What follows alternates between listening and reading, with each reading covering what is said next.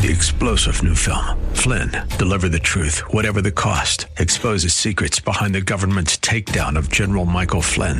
Flynn knew what the intel world had been up to. He ordered the first audit of the use of contractors. This set off alarm bells. He told the truth. He was the most dangerous person for Donald Trump to hire. They had to get rid of Flynn. Flynn, Deliver the Truth, Whatever the Cost. Available now. Watch it today. Go to Salem Now dot com. Salem Now dot com. We call them seasons of life, various chapters in our life. How do you navigate through them? Let's talk about it.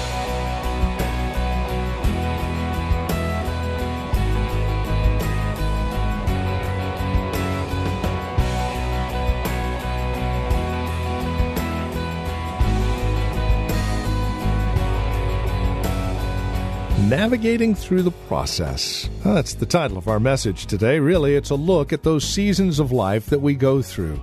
And there are various seasons, aren't there? Chapters, as it were. So how do you navigate through those chapters? How do you get from one chapter to the next of your life and do so to the glory of God?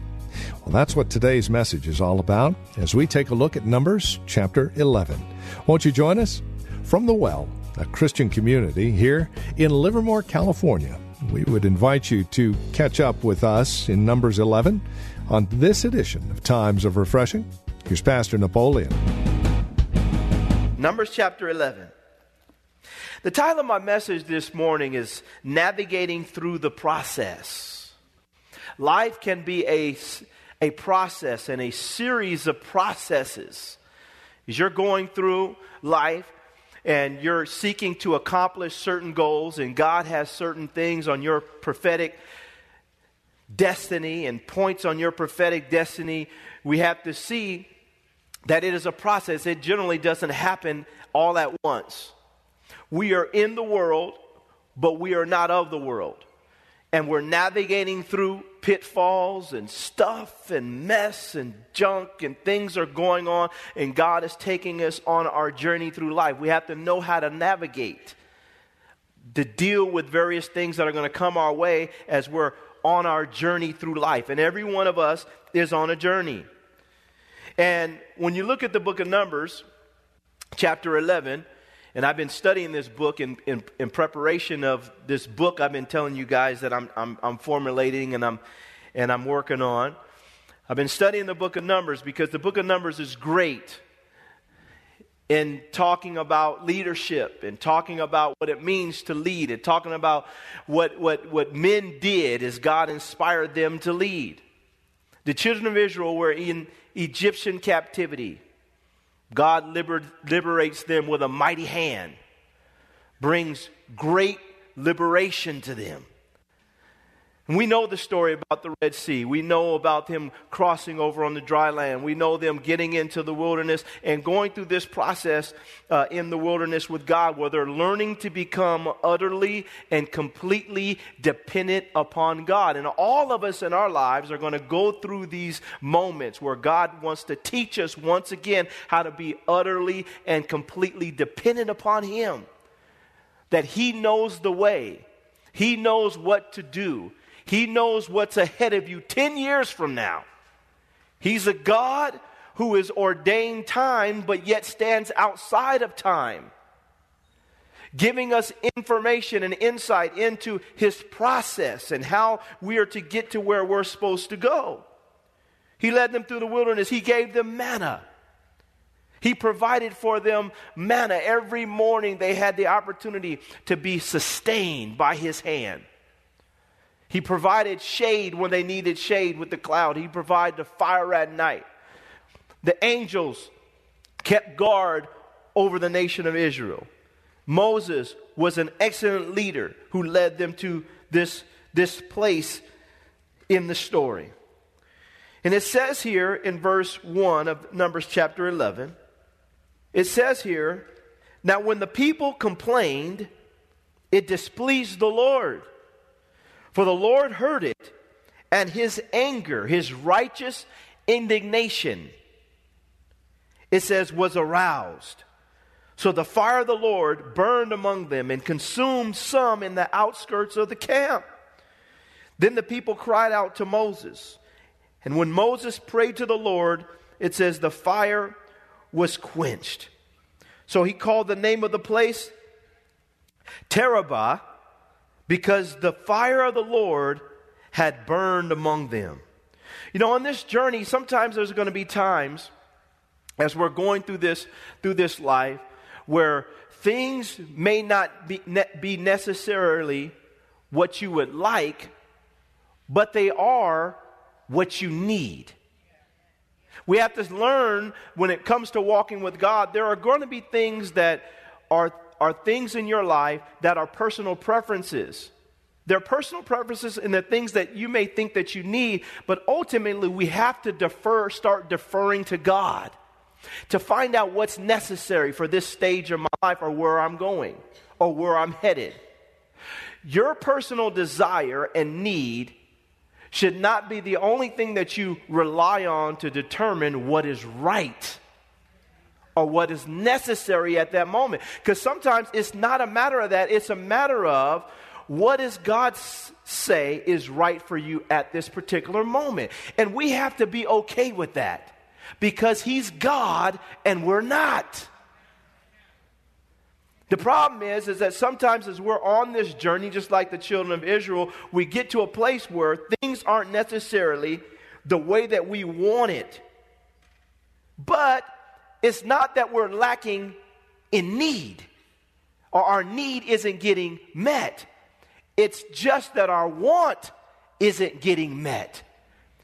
So God has sustained them. He's blessed them. He's keeping them, them and now when, keeping them. And when, now when the people complained, it displeased the Lord, for the Lord heard it, and His anger was aroused. So the fire of the Lord burned among them and consumed some in the outskirts of the camp. And I wrote this down. Complaining brings forth God's displeasure. We have to think about this in our lives. Saints, stop complaining about everything.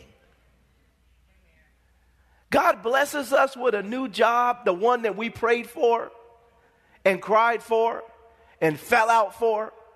And then we get it, and then one of our coworkers isn't acting right. Our boss is pushing us too hard. And then the next thing you know, we start complaining. We start complaining. And and here, and it's not just that. You know, our job is one thing, and, but relationships are another thing. And where you live at is another thing. And what your kids are doing is another thing. Some people, they have majors in complaining. That's all they do. They, they, they will find something negative towards everything. And we have to start reprogramming ourselves and start getting that stuff out of our heart. And then when our relationship with God, we have to make sure that we stop complaining. Some people you get around them, they're just always whining about everything. I don't like that. And I don't like this. You just got a new car. Yeah, I, you know what? I'm happy I got a new car, but I don't like it. Why? Because, you know, um, the seat isn't as soft as I thought it was going to be, and, and this and that. Does it ride good? Yeah. Do you get to your destination? Yeah. But, you know, my seat, does, does your rear end hurt when you get up? No, not necessarily. But I thought it was going to be a grade three and it, with softness, but it's a grade two. And, and we start finding every little thing. Look at your neighbor and say, stop it. Stop. We do, we do it with God. The problem is when we do this with God, is it causes God's displeasure to rise up. And it ultimately It causes God to develop a righteous indignation towards us if we're not watchful. Because this word here, when I look at this, it, it, to complain, it means to find fault. When it comes to God, people find fault with everything that He's trying to do in their life. They're thinking about now, they're not thinking about the fact that God's not just thinking, just thinking about now. He's thinking, He's ten years ahead of you. Let Him be ten years ahead of you and orchestrate your steps and lead you. And what happens is we start complaining. We start murmuring. We start finding fault with God's direction in our lives. and we have to be watchful. I wrote this down. We also have to check our decisions and actions to find out if they are the source of any trouble that we're having in the moment. We have a bad tendency of blaming God for situations we put our own selves in. Can I have an amen? This is a problem because, yeah, we're in this situation and God tried to tell us to go left, we went right. God's trying to get us out of this situation, and then we're complaining and say, God, why'd you put this, put me in this situation? And God is saying, I didn't put you in this situation. You put yourself, I told you to go left. I told you to go right. I told you not to do that. I told you to do this, but you did this. Now let me help you get out of it. So we can't just always blame God when we have tr- trouble or we're in a wilderness moment. Sometimes it's us. But sometimes it is God has us, He has us navigating through this particular time in our lives. We cannot find fault with God. Ultimately, when we find fault with God, what we're doing is, is we're calling into question God's character and His intentions towards you. And that's a problem. That invokes the righteous indignation of God because you're calling into question. God's the one who gave you life. He sustained you. He saved you. He's kept you. He's done all these things, and then we stop. We will stop and complain and murmur against God. And God is justified in wiping us all out if He wanted to. None of us deserve anything. Look at the stuff that we have done. But God, He's justified. And, and He's justified to get upset with us when, when we're complaining, when He knows that, man, I got all this in store for you. I paved all this way for you. I've, I'm, I'm getting ready to do something spectacular in your life, and you're just going through a transition time right now. I'm just ordering some things And and I'm taking you through. You still have your needs met, but you just don't have the Bentley. And you're mad because you don't have the Bentley. You and, and you don't have this and you don't have that, and you're mad at, at God. We get mad at God when God is meeting our needs. He's just not supplying our greeds. Can I have an amen, y'all? And we have to stop and say, God, Wait, wait, wait, hold on. I need to I need to check myself. I need to look myself in the mirror and say, God, please forgive me for complaining and murmuring in my tent. The quickest way for you and I to see God continue to pour His blessings down upon our lives is to develop a strong level of appreciation.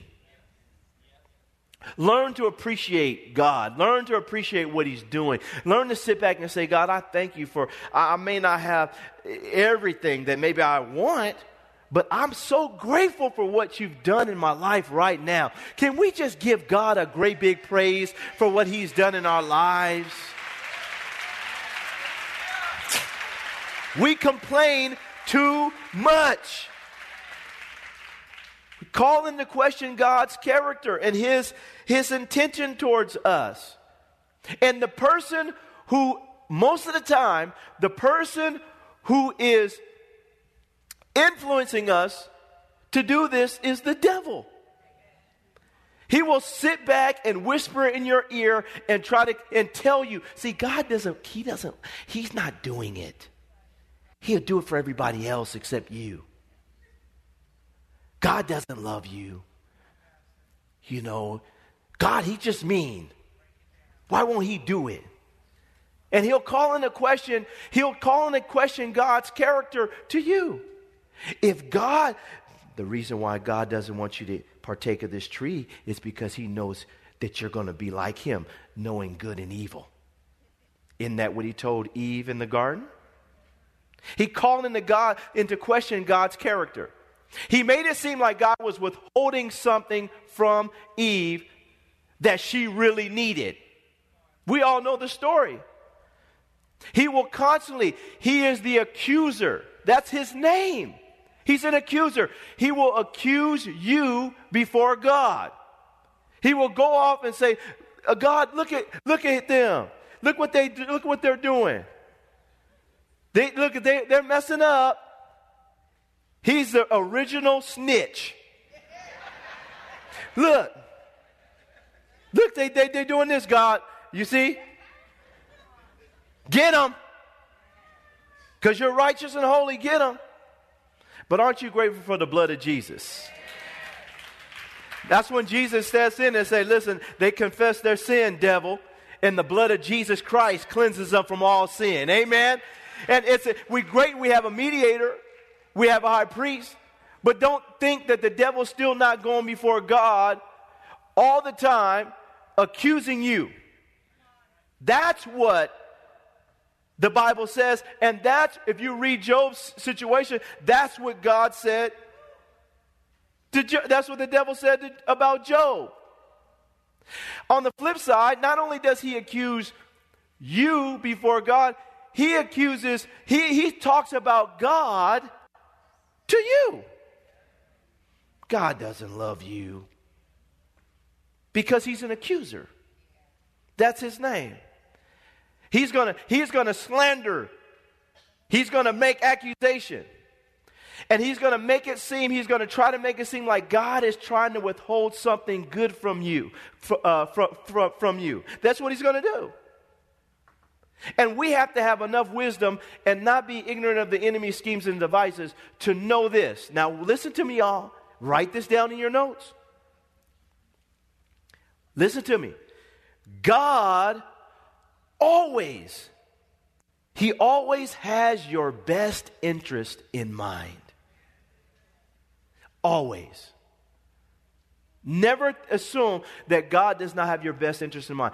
If God is withholding from you something, or if he's doing something in your life, always, don't think about just now where you're at. Think about the fact that, man, God always has my best interest in mind. He does. Man, you're going through it right now. Yeah, but I'm going to be all right. God has my best interest in mind. Man, you're going through a trial. I know. I know. Jesus went through a trial. People go through trials. Life happens. But God always has my best interest in mind. He's working all things together for my good. I just got to hang on. We're going to be fine. God always has my best. We have to see that, because the devil will tell you exactly the opposite. So these people are here complaining. They're murmuring. And they're upset with God. And they're upset with their situation. And it says here in verse two, then the people cried out to Moses, and when Moses prayed to the Lord, the fire was quenched.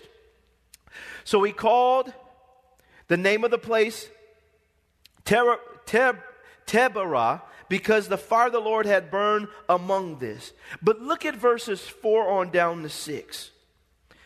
Now the mixed multitude who were among them yielded to intense cravings. So the children of Israel also wept again and said, who will give us meat to eat? We remember the fish which we ate freely in Egypt, the cucumbers, the melons, the leeks, the onions, and the garlic. But now our whole being is dried up. There is nothing at all except, he says, this manna before our eyes. Now, when I when I study this, I read this, it just it just it really troubles me. But we're going to get a little deeper in this. You guys want to go a little deeper this morning? One of the things that happens here is we, we have to see, like I said earlier, that we are in the world, we are not of the world.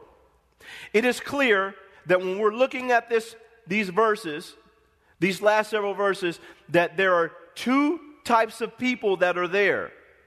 The Bible says that there were mixed multitude, and then there was Israel. There is a mixed multitude, and there is Israel.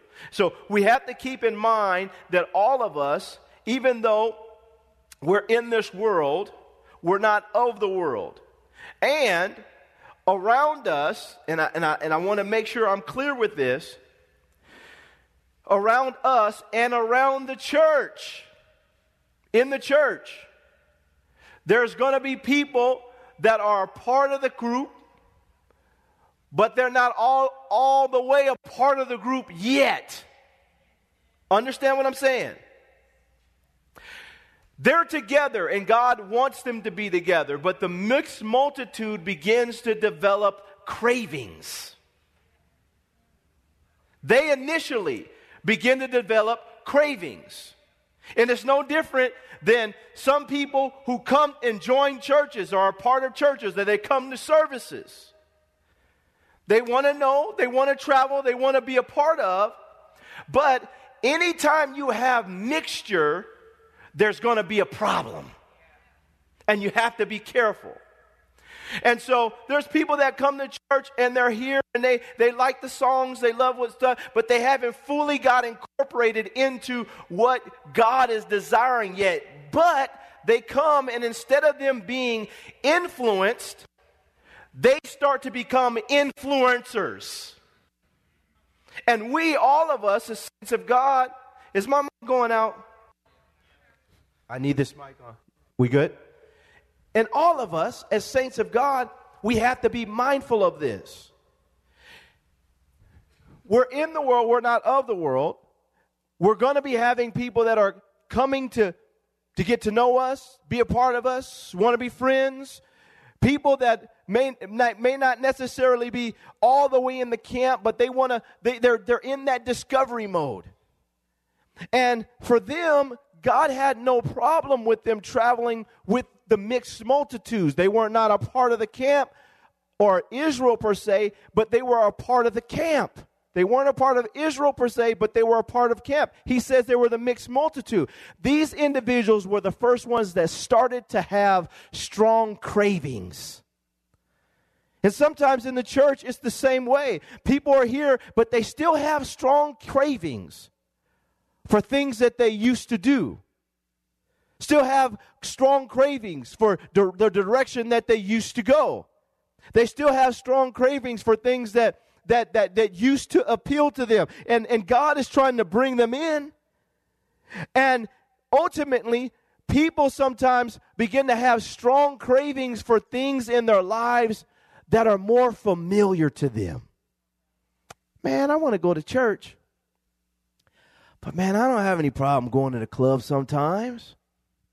Man, have you fully given your life to God? Well, I'm, you know, I'm just, I'm going through this road. I'm, I'm in the process. You know, we, you know, I'm, I'm, you know, I'm liking this. I'm feeling this. But, but you know what? I'm just not.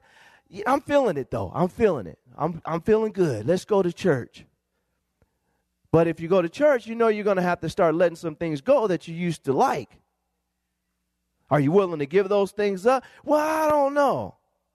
The problem that we've had in the body of Christ in the church is we have people like that, that are in that condition and state, which is fine because all of us have gone through this transition in life. But instead of us holding firm to the desires of the Lord and the cravings of the Lord and the things that the Lord is trying to instill within his, his camp, if you will, we start allowing the world to influence us instead of us in influencing the world. We start allowing those people's, that kind of person's desires to start to influence the church. Why? Because I want to have a big mega church. I, I, I don't want. I don't want to. I don't want to. I don't want to have any kind of standard. I don't want to make it. I don't want to make it too rough. But listen to the wording here, y'all. Now the mixed multitude, verse four. Who were among them yielded to intense cravings. So the children of Israel also wept again and said, who will give us meat to eat? So the mixed multitude yielded, and when they yielded, what did the children of Israel do? They started to yield to it. Saints, be careful about who you are allowing to influence you.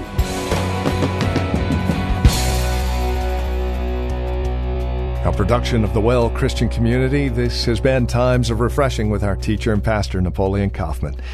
As we close out our time together today, we trust and pray our time together has encouraged you in Christ, has encouraged you in your walk and relationship with Him. If it has, we'd love to hear from you. Now, there are a couple of ways you can get a hold of us. By phone, of course, the easiest, nine two five, two nine two, seven eight zero zero. Again, you can reach us at nine two five, two nine two, seven eight zero zero. You're also welcome to write to us. Address your envelope to the Well Christian Community, twenty-three thirty-three Neeson Drive. That's here in Livermore, California, the zip code nine four five five one. Of course, you can always stop by our website. You can learn all about us at the well church dot net. That's the well church dot net. You can even take advantage of a few links, one of which will take you to our Facebook page, or if you're on Facebook, simply look for The Well Christian Community. Don't forget, as you visit our website, take a moment and drop us an email. Let us know you paid us a visit. You can also follow Pastor Napoleon, by the way, on Twitter. His address, at Napoleon Kaufman. All one word, at Napoleon Kaufman. We thank you for spending time with us again today and look forward to seeing you next time we get together as we continue looking at God's Word for times of refreshing.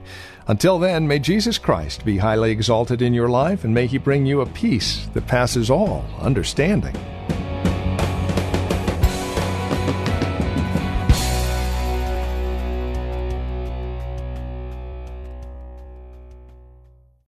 Three-star General Michael J. Flynn, head of the Pentagon Intelligence Agency, knew all the government's dirty secrets. He was one of the most respected generals in the military. Flynn knew what the intel world had been up to. He understood its funding. He ordered the first audit of the use of contractors. This set off alarm bells. The explosive new documentary, Flynn, Deliver the Truth, Whatever the Cost, and covers the facts behind this scandal. Flynn told the truth. He was the most dangerous person for Donald Trump to hire. I find out the worst enemy that I'm going to face in my life is right here in America. They took my assessment and they wanted me to change it. And I was like, I'm not changing it. They had to get rid of Flynn. With in-depth interviews, archival footage, and never-before-seen personal records of the man behind the headlines. I just felt like I was drowning. Flynn, Deliver the Truth, Whatever the Cost. Available now. Watch it today. Go to salem now dot com. salem now dot com.